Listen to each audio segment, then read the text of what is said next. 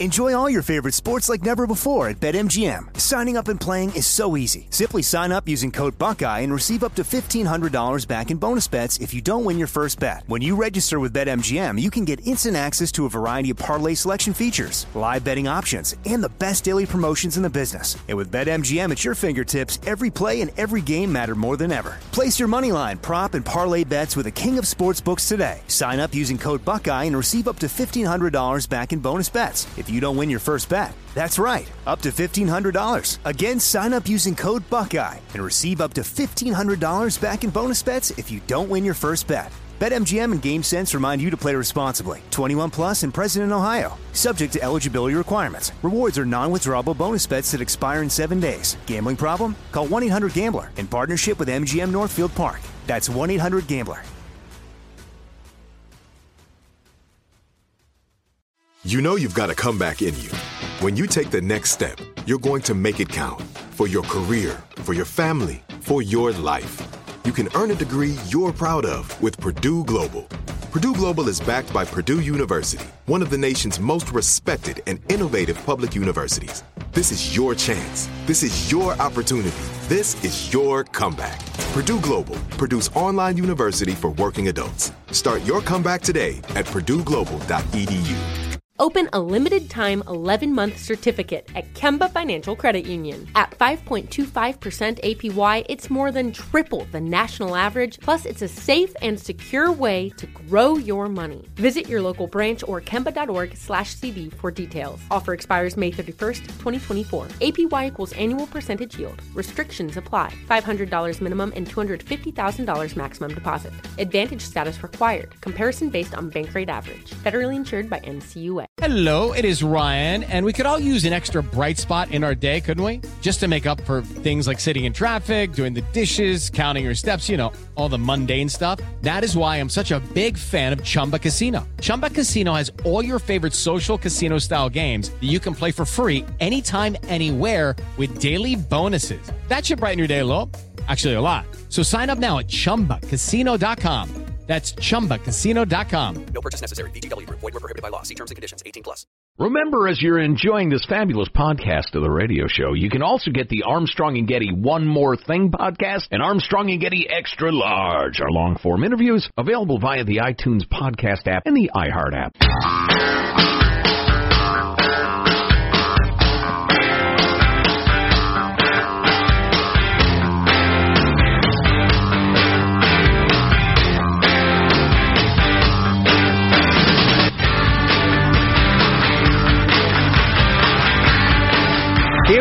United States, we are alarmed by the new calls to adopt socialism in our country. Hmm. America was founded on liberty and independence and not government coercion, domination, and control. We are born free and we will stay free.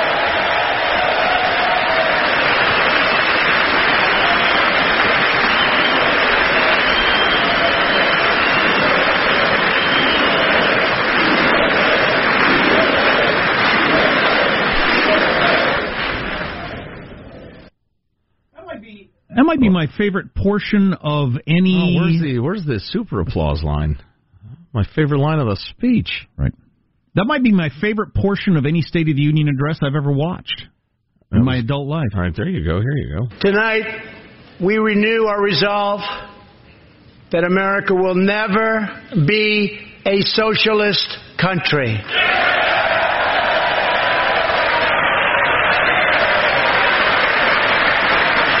Loved it. Loved it, loved it, loved it. Loved it, couldn't love it more. And he's probably wrong. But it will perhaps postpone the inevitable slide into the uh, this uh, answering the siren song of socialism and the inevitable rocks. I wonder how much that contributed to the overwhelmingly positive poll numbers on the speech that are out today. Well, let's consider that and other questions about the speech in the State of the Union with Lanhee Chen, David and Diane Steffy Research Fellow at the Hoover Institution. Lanhee is also the Director of Domestic Policy Studies at Stanford University. Lanhee, welcome, sir. How are you? Hey guys, good morning. Doing well. That was that was the best part of the speech, by the way, without question. It, it, it was fantastic. You know, I fear that it Not is- everybody stood up. Uh, yeah, well, Bernie sat there red faced and angry, but uh, Red faced and socialist. So, uh, overall uh, impressions, Lanhee. Well, yeah. I, I first of all, I thought that that was a strong part of the speech because it represented a contrast that I think most Americans. Uh, I, I, let's put it this way: most Americans over a certain age would completely agree with the sentiment the president expressed there regarding socialism. But but but aside from that, I thought on on policy grounds, it's actually a pretty good speech. I think he put in there a lot of things that people would generally agree with: the need to have better border security, the need to have more transparency in health care, the need to have better infrastructure. I mean, these are things that, generally speaking, people would find uh, to, to be important priorities. So overall, I thought it was actually a, a, a pretty strong speech. I'm not surprised that the reactions were pretty positive. Not to be too sarcastic, but uh, people also approved of our moon landing and winning World War II. So What I mean, are you against those he- things? He threw in some pretty easy to applaud for things, and nobody's going to disagree with. Hey, let me uh, assert something, Lanhee. Then you take it from there. I thought it was uh, almost Clintonian in its triangulating, as it, which is a fancy way to express. He said a bunch of stuff that Democrats like had to be happy about and applaud for. And I'm looking at the CBS News poll. Uh, 56% thought the speech would help unite the country. Only 8% thought that the divisive orange faced president would divide the country with that speech. Not even 10% thought it was a divisive speech. That was remarkable to me. Yeah, that was remarkable. And, and here's the other thing: we we oftentimes respond to things based on our expectations. And I think hmm. going into it, you know, the White House had said, "Look, this is going to be a, a speech that's going to unify people." And everyone said, "Yeah, yeah, yeah, okay, whatever." And and then the president comes out and he gives a speech which was for you know, I'd say 90% of it was was pretty unifying. And and I think people then sort of say, "Well, actually, yeah, that that was," and we expected maybe something that was very different. So the the expectations game, the framing game, that that's all a part of the State of the Union address as well. And in previous administrations, you've seen this where administrations have come out and tried to set expectations. In this case, I think because the president, in some situations, has been quite divisive over the last year, he was able to come out and give a speech last night. People said, actually, you know, that was quite unifying. The themes in there, the policy in there was quite unifying. So, just in general, looking at the polls, CBS and CNN having 75% approval for the speech, you can't get a bigger home run than that, can you? No, you can't. And and I think in the given where we are in our political history, having just come through this really divisive shutdown, having uh, immigration be an issue that is so um, bitterly divided on, on partisan lines, uh, for the president to be able to give a speech like that clearly was a, a a big win for the White House, a big win for the president. Now, here's the problem, guys. You know, the news cycle moves so quickly, and we're going to be talking about something completely different, like maybe within a few minutes. Sure. So how do you sustain this momentum? I think that's the question. Well, I, you know, I am absolutely of the opinion that these speeches get an enormous amount of attention in the moments after and then are immediately forgotten. On the other hand, given the situation with the high stakes negotiation, the possibility of another shutdown, uh, the, the argument about the border and walls and fences and the rest of it, I think it, it, it's kind of unique in that there's uh, now, right now, is when they're going to sit down and the will, the mood of the country is going to be a big factor in, in what happens. Yeah, I think that's right, particularly with with respect to this immigration discussion. You know, there's this committee in Congress that got together because of the resolution of the last shutdown. They're going to be tasked with putting together some kind of immigration compromise that both sides can bless. And if you had asked me, let's say yesterday before the speech, I would have said there's a very low probability these guys will be successful. But given this speech and given maybe some of this renewed energy, you know, that that goes from being you know no no chance to maybe a a, a, a small chance. I, I think so. Well, yeah, some of that momentum does carry over. I'll say this: you don't have to agree with it since you work for a lot of politicians, but a lot of politicians are just cowards. And when they see these poll numbers, won't they feel like ah, seventy-five percent of people like this speech, eighty percent of people agree with this immigration point? Won't that uh, have an effect? Yeah, it will. And and I look, I agree. Politicians are like weather vanes. I mean, they'll go wherever you you want them to go based on public opinion. And I think that's that is part of the challenge we have in our politics today is that there aren't enough enough uh, leaders of principle. So yeah, absolutely. They'll look at the speech and they'll see that things like border security are pretty popular. and and they'll say, yeah, yeah, I'm for border security. I've always been for border security. When you know that's a crock. They weren't for border security yesterday. Uh, so th- yes, I think the speech will have an impact in that sense. Hey, we, we haven't touched on um, what could be a controversial part of the speech on the side of people that liked it and agree with it and vote for Trump. And it was an ad lib that people that were watching the script it really caught them by surprise. So when he talked about people coming to this country and coming here legally, he ad libbed the line, more people than we've ever allowed before are going to come in. And that caught a lot of people by surprise. What what what was going on with, with that ad lib? His speechwriters didn't put that in there.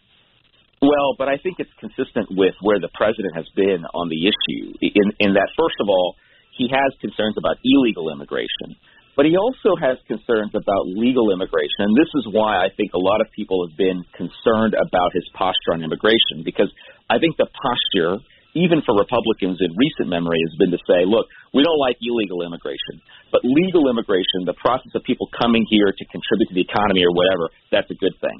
But but the, the president was true to his to his form, to what he believes on immigration, and I think that ad lib reflects actually where he is as a matter of policy. I would like to know if that was an ad lib he did there, standing there, reading the room, or if he thought, I'm going to say this ahead of time, but I'm not telling the speechwriters because they're going to push back against this. Or if the general managers of his golf clubs told him that they were running short of help, which has actually been an issue. Lanhee Chen is uh, with the Hoover Institution, and Stanford University. So, Alani, the only existential threat to the United States, in my opinion, and, and probably yours and anybody else who has any sense, is our enormous debt, our absolute lack of fiscal discipline. Didn't even get a syllable. Um, shocking yet unsurprising, I guess. Yeah, and thank you for bringing that up because it is it is it's a huge problem. I go back to a statement that Mike Mullen, who was chairman of the Joint Chief of Staff during the Obama administration, made. He said the single biggest national security threat we face is not ISIS, it's not Russia, it's not China. It's the it's the debt, and and it's our inability to deal with the fact that we have crushing debt loads. And by the way, somebody owns all that debt. We we seem to forget that sometimes, but somebody we've, owns all that debt. We've quoted Mullen's. Uh what he said there a, a, a, hundred times on this show. It's amazing that you can have most State of the Union addresses don't mention the national debt. It's incredible, isn't it? Well, it's incredible for a Republican president in particular. This used to be a, a signature hallmark issue for Republicans, and, and it's it's really you talk about political cowardice. This is one area where political cowardice has has has become uh, the the meme by which most politicians lead their lives because there is absolutely no interest in addressing the debt and and it starts with the president right on down all the way through. These Republicans are not interested in addressing the debt. They are not interested in talking about how to cut deficits because you know what? It's not politically popular anymore. I don't think. I think a lot of people around the country say, "Eh, you know what? Yeah, the debt's a problem, but give me my benefits. I'd rather have the benefits now." Well, then that's why Bernie is sitting there smugly because he thinks socialism's coming, whether you like it or not. Yeah, yeah. Lanhee, listen, I'm, we're not here to flatter you. One of the things I enjoy most about talking uh, to you is that you have principles, you have ideals, but you're utterly a realist because you've been around politics long enough. I, I just I find myself wondering if you, me, Bob Dylan, the poet laureate, and I don't know who else, got together to try to design a message that would reach Americans and help them understand the obscenity of us thieving from our children and grandchildren, piling up enormous debt on their heads. Is there any message that could move hearts and minds and, and get a little responsibility back into American politics? I, I, really fear for where we are right now in politics, it'd be very, very tough. I mean, over, over recent history, there have been some messages that people have found compelling. I think the first is, you know, we don't want to saddle our, our, our grandkids with, with all this debt because it's going to come back to hurt them. You know, that was a message that traditionally would would make some headway. The message around people you know, maybe malign actors around the world owning a piece of America. That's essentially what debt is. That used to resonate with people. The notion that we ought to live within our means that used to resonate with people. It's a different time now. It's really a different time, and so I, I, I don't know. I don't have a lot of optimism that it's a message that would have a great compelling effect right now. But but make no mistake, this is a huge, huge problem. Super, super quick follow up. When is America's debt a crisis? Five years? 25 years? 75 years? Uh, well, look, I think it's a crisis now. Uh, the, the size of our debt is greater than the size of our economy. I mean, just let that sink in for a minute. Our, our economy is the most powerful, most innovative, strongest economy in the world, and the size of our debt load is greater than the the entirety of economic generation in our country. Right. So I, I think it's a crisis now. As far as when it really comes home to roost, you, you look at programs like Medicare and Social Security, which people love, but which are huge contributors to the debt going forward. As the baby boomer generation retires and people step aside and they begin to leave the workforce, uh, this is going to go from being an a, a, a existential point in the back of our minds to an existential point at the front of our minds. I think so. This is a next ten to fifteen year problem. Well, yeah, and the the problem with when is it a crisis? It's the famous Winston Churchill line: "When did you go broke? Gradually, then suddenly." That's the way it works. Right. It just all of a sudden, yeah, you, you wonder how you got here. I, I hate to beat this over and over again, but I want to make the point one more time. So with these poll numbers, and you've worked on campaigns before, where you get up the next morning after a debate or a speech and you look at polls. If you were involved in the speech, wouldn't you look at the poll numbers before and be drinking mimosas? Just think, oh my God. Yeah, no, they were they were probably sipping adult beverages last night. I would I, I would hope. I mean, it was a it was a it, it, look. It's not easy to write these speeches because a lot of times they're written by committee. Right? You've got all sorts of different people who are contributing their little pet project to it, and sometimes it can sound very disjointed. But I do think last night's speech had a certain thematic elegance to it, and that's hard to achieve when you're trying to put that much together. I mean, it's it's not it's an hour long speech, right? There's a lot of stuff that goes into it. So the, the White House should definitely take a victory lap today, and and knowing this White House, I'm sure they will. Lanhee Chen is on the line uh, of the. Hoover Institution, Stanford University. You know, it, it's it's funny. Uh, Everybody we've ever met who's spent any significant time with Donald J. Trump says the same thing that he has. Uh, he's utterly charming in person. You have his full attention. He wants to know about you. He's curious. He smiles. He laughs. He's engaged, and the rest of it. I mean, like to the point of being disarming and, and Clintonian. I thought some of that came through in the speech last night because he can also be a rotten, sarcastic, mean bastard. I mean, there's no doubt, but there there were self-effacing moments. There were smiling at the Democrats. That line, "Don't sit down yet. You're going to love this." I mean, that was Yeah. charming. He Yeah. needs to let more of that out. Yeah, and I, uh, for me at least, what what I thought was was really disarming was when he was self-deprecating, and I think that's oftentimes a critique of this president. He's unable to laugh at himself.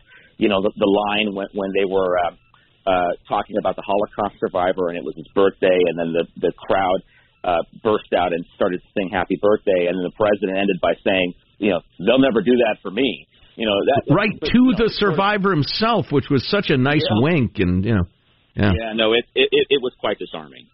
Lanhee Chen, David and Diane Steffy Research Fellow at the Hoover Institution, Director of the Domestic Policy Studies, lecturer at Stanford University. Uh, Lanhee, it's it's always stimulating. We uh, enjoy it very much. Thanks. Hey guys, a lot of fun. Thank you. Good to talk. Thanks. Yeah, I'd say you get up the next morning and CBS and CNN have 75% approval for your speech. You're never going to do better than that. Nope. Our text line 415-295-KFTC 415-295-KFTC. What Liam Neeson said the other day has uh, put his movie on hold. Whoa.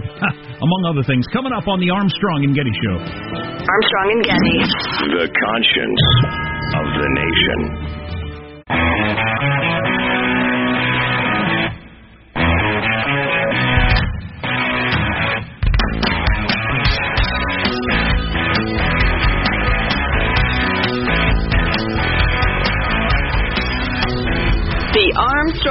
Getty Show.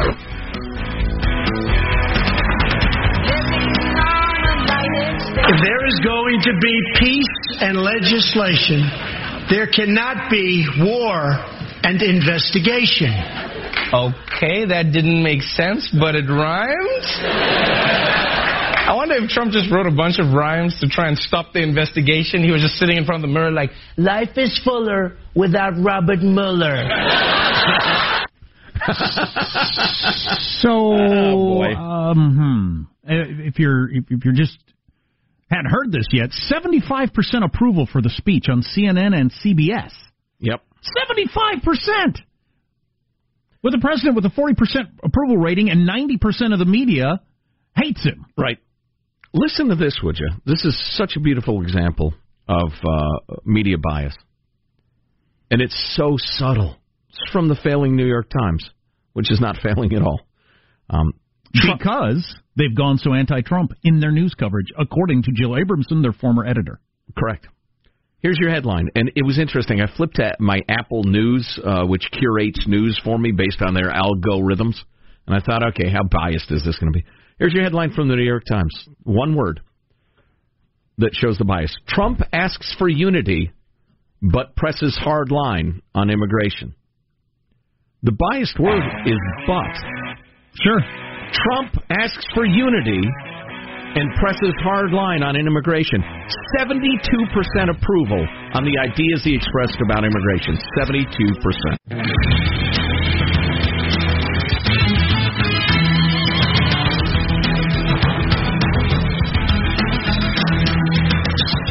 Just saw a headline um, looking it up at Good Morning America. New trouble for Elizabeth Warren. I don't know this story. She's as done as Bernie Sanders. She's as done as a cake in her Pow Wow Chow cookbook. Elizabeth Warren is through. I can't wait to hear this. Wow. So the president, um, 75% approval rating for his speech in CNN and CBS. That's incredible. Right. Let's get to the news now with Marshall Phillips. Now, during the State of the Union, President Trump touched on a number of issues, including North Korea, outlining the success of his policies in calming tensions between the U.S. and the North. If I had not been elected President of the United States, we would right now, in my opinion, be in a major war with North Korea. What? Much work remains to be done, but my relationship with Kim Jong un is a good one. Chairman Kim and I will meet again on February 27th and 28th in Vietnam. I don't know what's in Trump's mind, but if he was speaking to Kim with that message, then I think it was pretty brilliant. I, believe it was. Uh, otherwise, it was really an odd thing Other, to say. otherwise, it's, it's something you should never say. You- Right. You, should never say, "Well, if, that, if, they, if she'd been president, we'd be at war right now." You shouldn't say that as president. But if it, it's to let Kim know, look, that's an option. That's on the table. Right. For this country, don't think that we would never go to war, as is might be the case. Judy and I are rewatching uh, some of our beloved uh, seasons of Fargo, the TV show. So, I, forgive me, I have violent imagery in my mind. But it's as if you walked over to your neighbor's house and said, "Listen, I mean, to think that my family could have walked in here and shot everybody in your family dead. Thank goodness that didn't happen. Let's sit here and let's talk about the fence. Let's talk about repairing the fence together. You just put on the table that absolute slaughter is not out of the question, and indeed was on the table. And thank goodness that's done. Now let's make a deal. Well, that's that's some serious hardball negotiating.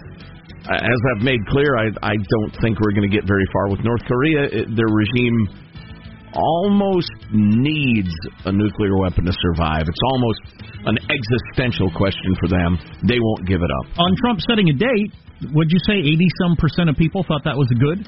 Uh, in the just polling of that in, line, In general, what he was, yes, the fact that they were getting together again is uh, has enormous approval. And, and why not? Sure. Now, if you want to sound a skeptical note, that's fine. It's perfectly appropriate. During the speech, Trump was also stressing that illegal immigration is an urgent national crisis that has to be confronted by Republicans and Democrats. During the SOTU, Trump vowed to get a massive border wall built, saying walls work, walls save lives, and are needed now more than ever. As we speak, large organized caravans are on the march to the United States.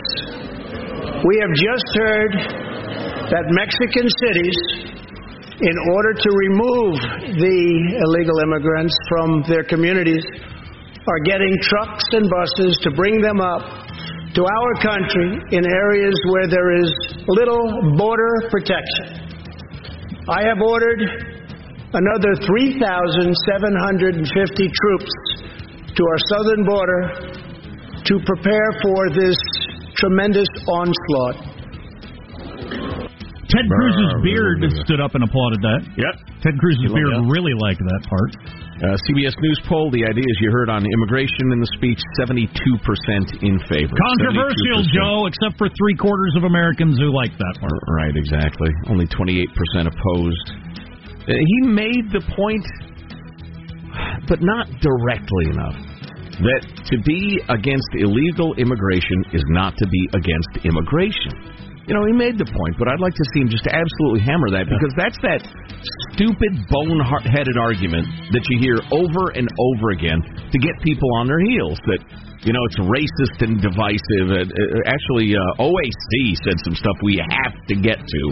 Um, she is so wildly at the far end ideologically of American politics. Now she's she's become the celebrity, this uh, you know the, the the shiny object in the American scene. But man, she's way out there. We'll get to that eventually, along with uh, Elizabeth Warren, who we might as well be talking about Warren Harding. Hey, we haven't touched on this. Uh, you know, I don't know how people watch the speech. I'm trying to figure out the 75% approval because that's surprising to me. Well, go ahead. sir. With with a guy that's got 40% approval rating, you know, you got an extra 30% of people who don't approve of him that like the speech. But like th- that long period where he was talking about that uh, the black lady up there who'd gone to prison and was a minister and all Right. that. Stuff. How Right. do you not like that? I mean, that was just universally everybody thought that was fantastic, right?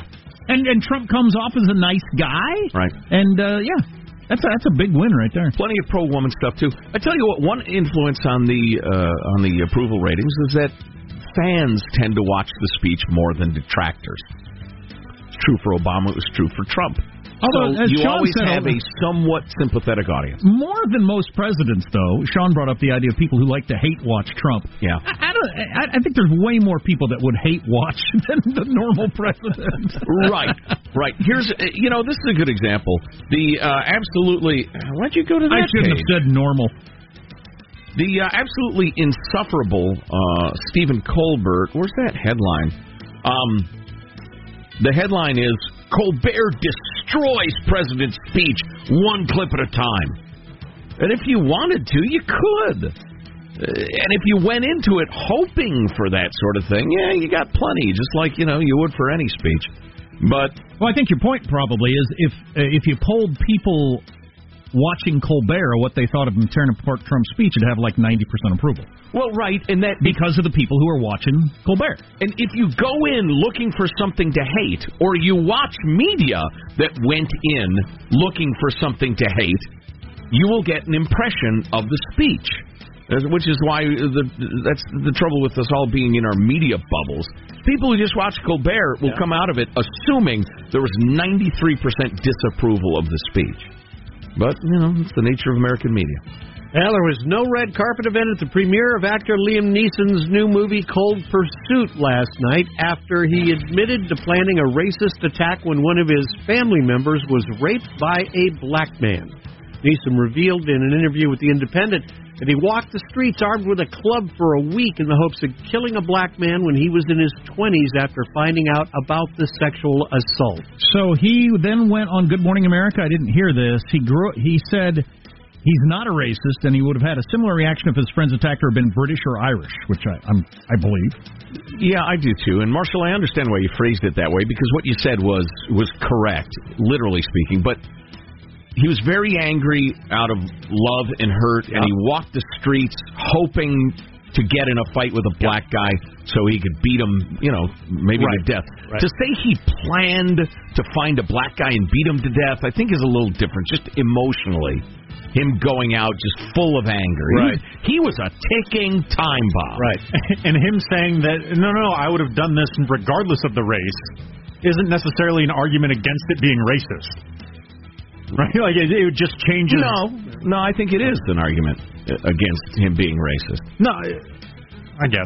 Whoever it is, however they looked, he wanted to kill somebody. Right, whichever. I, I don't know. Maybe it's maybe I'm slicing too thin, but Well, whichever the race it would be. black people, Right, But, but he tends to see, see things through a racial lens. Perhaps That's I don't know. Yeah, I'm not sure. He wanted to beat someone to death. Well, I would say that it's pretty wacky to want to re- get justice for for a, for a crime and then assign a race or a nationality or Right. whatever to take a victim out is all. It's a very weird way to look at things. Right. There you go. That's your news. I'm Marshall Phillips, the Armstrong and Getty Show, the conscience of the nation. Maybe, maybe, maybe Sean's point is he went out looking for a black guy. He didn't say how tall was the guy who raped you. I'm going to find someone who's five ten. Right, looking at things through a, uh, yeah, a, a racial, ethnic, national lens. What if he was like something incredibly innocuous, like you know, he's not just a Britisher; he's from Manchester. I'm not gonna trying to make a, joke about this. It's No. just kind of weird. I mean, because he might have said, "Oh, did the rapist have glasses on?" I'm going to walk the streets with a club, and first guy I see who's got glasses on, I hope we get in a fight because I'm going to kill him. Right. It'd be the same thing. Uh, right. Yeah. Just, just odd. Well, listen, uh, violence and vengeance don't solve much. Uh, I will tell you this. But I do find it at least slightly ironic that the guy who's built a career on movies full of violence and vengeance and death and shooting and the rest of it, it turns out that at a terrible moment in his life, he had violence in his heart, and everybody says, "Oh my God, no! Oh, I can't go to that movie." It's okay. All right. I'm not condoning it. I'm just saying it's ironic. But we now know as an actor what he was tapping into. Right. Which he admitted and probably regrets. Elizabeth Warren has done? plenty to regret. She's done. Please I, I don't have- even. I don't know this story, and I'm not going to look it up because I want to hear it on this show. When you talk to me about who might run in 2020, do not say Bernie and do not say Elizabeth Warren. They are done. Okay. Stay tuned to the Armstrong and Getty Show. Armstrong and Getty.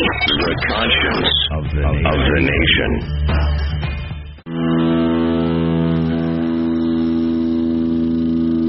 The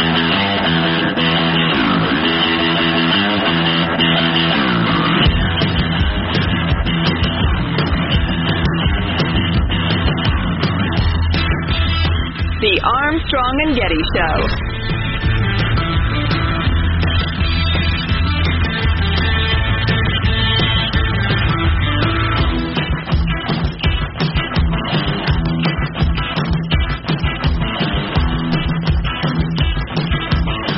We must reject the politics of revenge, resistance, and retribution, and embrace the boundless potential of cooperation, compromise, and the common good.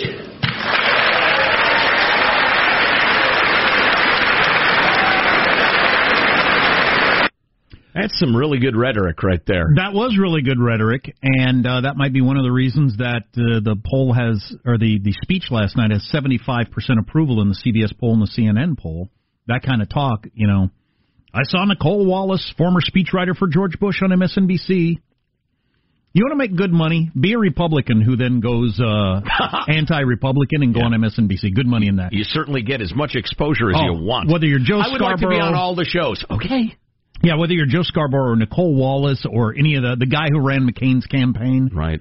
Um, What's that one uh, from? David Frum. Yeah, if you're if you were if you were a Republican, whether in imagination or for Nominally, real, yeah. and now you go anti-Republican, you get on all the cable news channels and they just love you.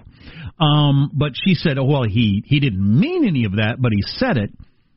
Oh, come on. Wow, he didn't mean any of it. That's that's something. Uh, boy, AOC looked unhappy during that. We've got to reject the policy or the politics of resistance and come together. And she's like, oh, she got criticized in a uh, now heated exchange. Peggy Noonan, former uh, speechwriter for uh, HW and Reagan. Reagan. Reagan. Yeah. Um, She wrote some of the most famous Reagan lines. um, she said uh, something in good natured with the white jackets, who I see some on Twitter are calling the straight jackets. AOC, that's that's not fair. right, but she said it was good natured. Then she said AOC had a rare bad night, looking not spirited and warm and original as usual, but sullen, teenaged, and at a loss. Teenage. You know that's I an would interesting agree. point. I, that's I I didn't think of that at the time, but it was off brand for her to to look glum and pessimistic because that's such a Washington D.C. thing. Well, just sit there and utterly- look mad all the time, and, And- that but utterly unsure of when she should clap and shouldn't. Because the camera was on her a lot, and she was obviously looking to others for cues. well, they all are. Please clap. I saw, Oh, I yeah. saw, I Oh, saw yeah. Schumer doing that once. Yeah. Fr- I thought you're the freaking leader of your party in Oh, the yeah. Senate, and you're looking around to see if you should stand or not. That's crazy. So uh, she took to Twitter to defend herself. Why should I be spirited and warm for this embarrassment of a State of the Union? Tonight was an upsetting, unsettling night for our country. The president failed to offer any plan, any vision at all for our future. We're flying without a pilot, and I'm not here to comfort anyone about that fact, she wrote. Hey, I thought Okay. Laura, Laura Ingraham made a good point on Fox last night. The fact that a president that we're at a point where a president has to stand up and say we won't be a socialist country, even though it got cheers, shows you where we are. Mm-hmm. Yes. that it's even a discussion On the road to socialism. Right. Yes, but clearly. You promised Elizabeth Warren is done. I want to hear this.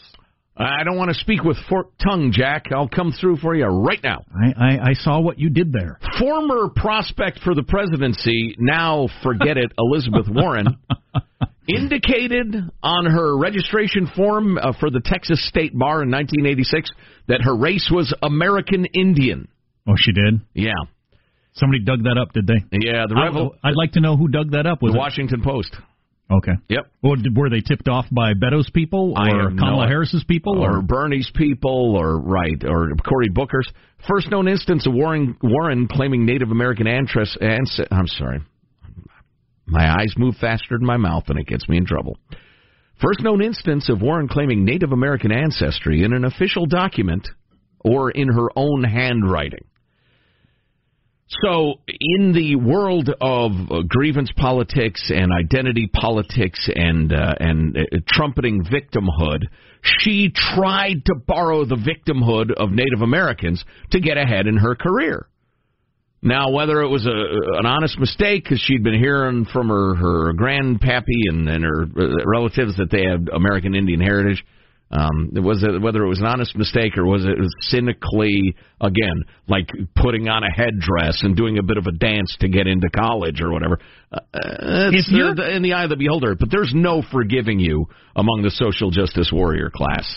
God, if your so-called uh, identity um, that you're you're putting on is so flimsy you you're not even sure if it's true or not. I mean, that's how little role it's played in your life. Right, and that's the key. Then what difference does it make? Even if it were true, it doesn't make any difference if it's so flimsy that you don't even know, you can't even tell. Which the good folks of, I believe it was the Cherokee Nation, uh, that's the point they made. They said, listen, you haven't lived as a tribal member. You haven't, you're not a part of this. You haven't suffered. You haven't, you don't get to just throw it on. Um, to which she says, you know, you make a good point. She had to apologize and everything. But please, no, she depends so much on the super left AOC social justice warrior, gimme, gimme, gimme socialist thing. She's run afoul of their ground rules. She's done. So I was going to make some sort of claim, uh, though, but I don't think it holds up, that this story came out on the day of the State of the Union coverage when it's going to get buried, it's going to get obliterated. Mm, I Um, wonder. I wonder. But it's also just a couple of days before her official announcement. Which, frankly, you know, if you can get your money back on the stationery and the uh, invites that you you ordered, I'd get your money back because Doesn't no, help her any. done. It's going to be a tough slog against 35 candidates anyway, but doesn't help her any. Right. Right. Yeah. You know, it's funny. It reminds me of the Barack Obama thing, and I was never a birther type, and and never will be. But um, I am. I would be shocked if somewhere in the college transcripts, Barack Obama wasn't claiming to be. Was it Indonesian? He grew up uh, uh, to some extent in Indonesia with his stepdad. Um, You don't think he went Kenyan because his dad was? well, oh yeah, that's possible. Uh, either or both to get scholarships I and don't- get preferential admission to American universities. I don't have a problem with that, actually. I've 'cause- said a hundred times I ought to have done that for my kids. yeah, I don't have a problem with that because I think it's all stupid. So if you can take advantage of that and get some money, go for it. his home country in Kenya. Right. So anyway, but uh, so old Liz Warren's done. Bernie's done too. He just uh, he delivered the angry, red-faced, uh, independent socialist Soviet Union visitant response last night to the notice and applause of no one. Um, and he's just he's he's done. But I will you tell you your though- moment. He had his. So, um, uh, Beto, for instance, Beto O'Rourke down there in Texas. Yeah. He was on Oprah yesterday, and some people thought he might announce, and he announced on Oprah that he was going to make a decision by the end of the month. Announced a possible announcement. Which everybody's caught on to is a good way to do it because you get five times as much coverage if you announce, I'm going to make a decision. Mm-hmm. Then you say, my decision is tomorrow. Then you say, I've made a decision to form an exploratory committee. Then you say, you know, so you get five announcements. You get way more coverage. But it just shows you how the window closes so fast on being the hot thing. Whether you're Chris Christie or Bernie Sanders or Elizabeth Warren, who was so hot a couple of years ago, you got to jump on it then. Mm-hmm. And I think that's one reason Beto O'Rourke, if he's going to go, might want to do it now. That's why Barack Obama was so smart to say to, to throw away the whole "I'm not ready yet" and it's go not your turn and go when he was hot. Right. You wait one more cycle, it's too late. Right. Either Oppo research comes out, or we just move on to someone else, or whatever happens. You got to strike while the iron's hot. The one uh, exception to that rule, Scott Walker, tanned, rested, and ready. My guy, the last election, he said, "But look out, 2024." But man, you come and go as a flavor quickly. Yeah, yeah. I think you're right. I think Elizabeth Warren is done. Boy, Kamala's got some issues too. But you know, more she on that looked for the next year and a half. You're listening to the Armstrong and Getty Show. Open a limited time 11 month certificate at Kemba Financial Credit Union. At 5.25% APY, it's more than triple the national average, plus, it's a safe and secure way to grow your money. Visit your local branch or kemba.org slash CD for details. Offer expires May 31st, 2024. APY equals annual percentage yield. Restrictions apply. $500 minimum and $250,000 maximum deposit. Advantage status required. Comparison based on bank rate average. Federally insured by NCUA. It is Ryan here, and I have a question for you. What do you do when you win? Like, are you a fist pumper?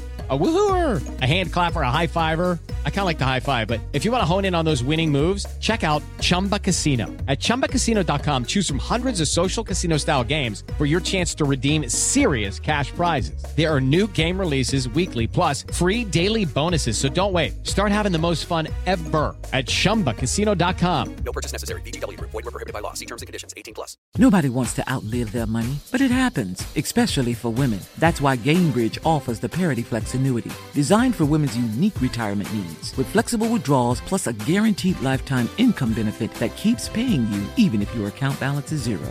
Gainbridge is helping build a better financial future for women. Retirement income you can't outlive is the ultimate flex. Start saving now at Gainbridge.io. Visit Gainbridge.io slash ParityFlex for current rates, full product disclosures and disclaimers, and other important information. Tired of restless nights? At Leesa, we know good sleep is essential for mental, physical, and emotional health. From memory foam mattresses to hybrids that keep you cool all night long, Leesa's mattresses offer exceptional comfort and support with free delivery and 100 nights to try out your mattress in the comfort of your home. For a limited time, save up to $700 off select mattresses plus two free pillows. Go to leesa.com slash iHeart for an additional $50 off mattresses and select goods. Exclusions apply. See leesa.com for more details.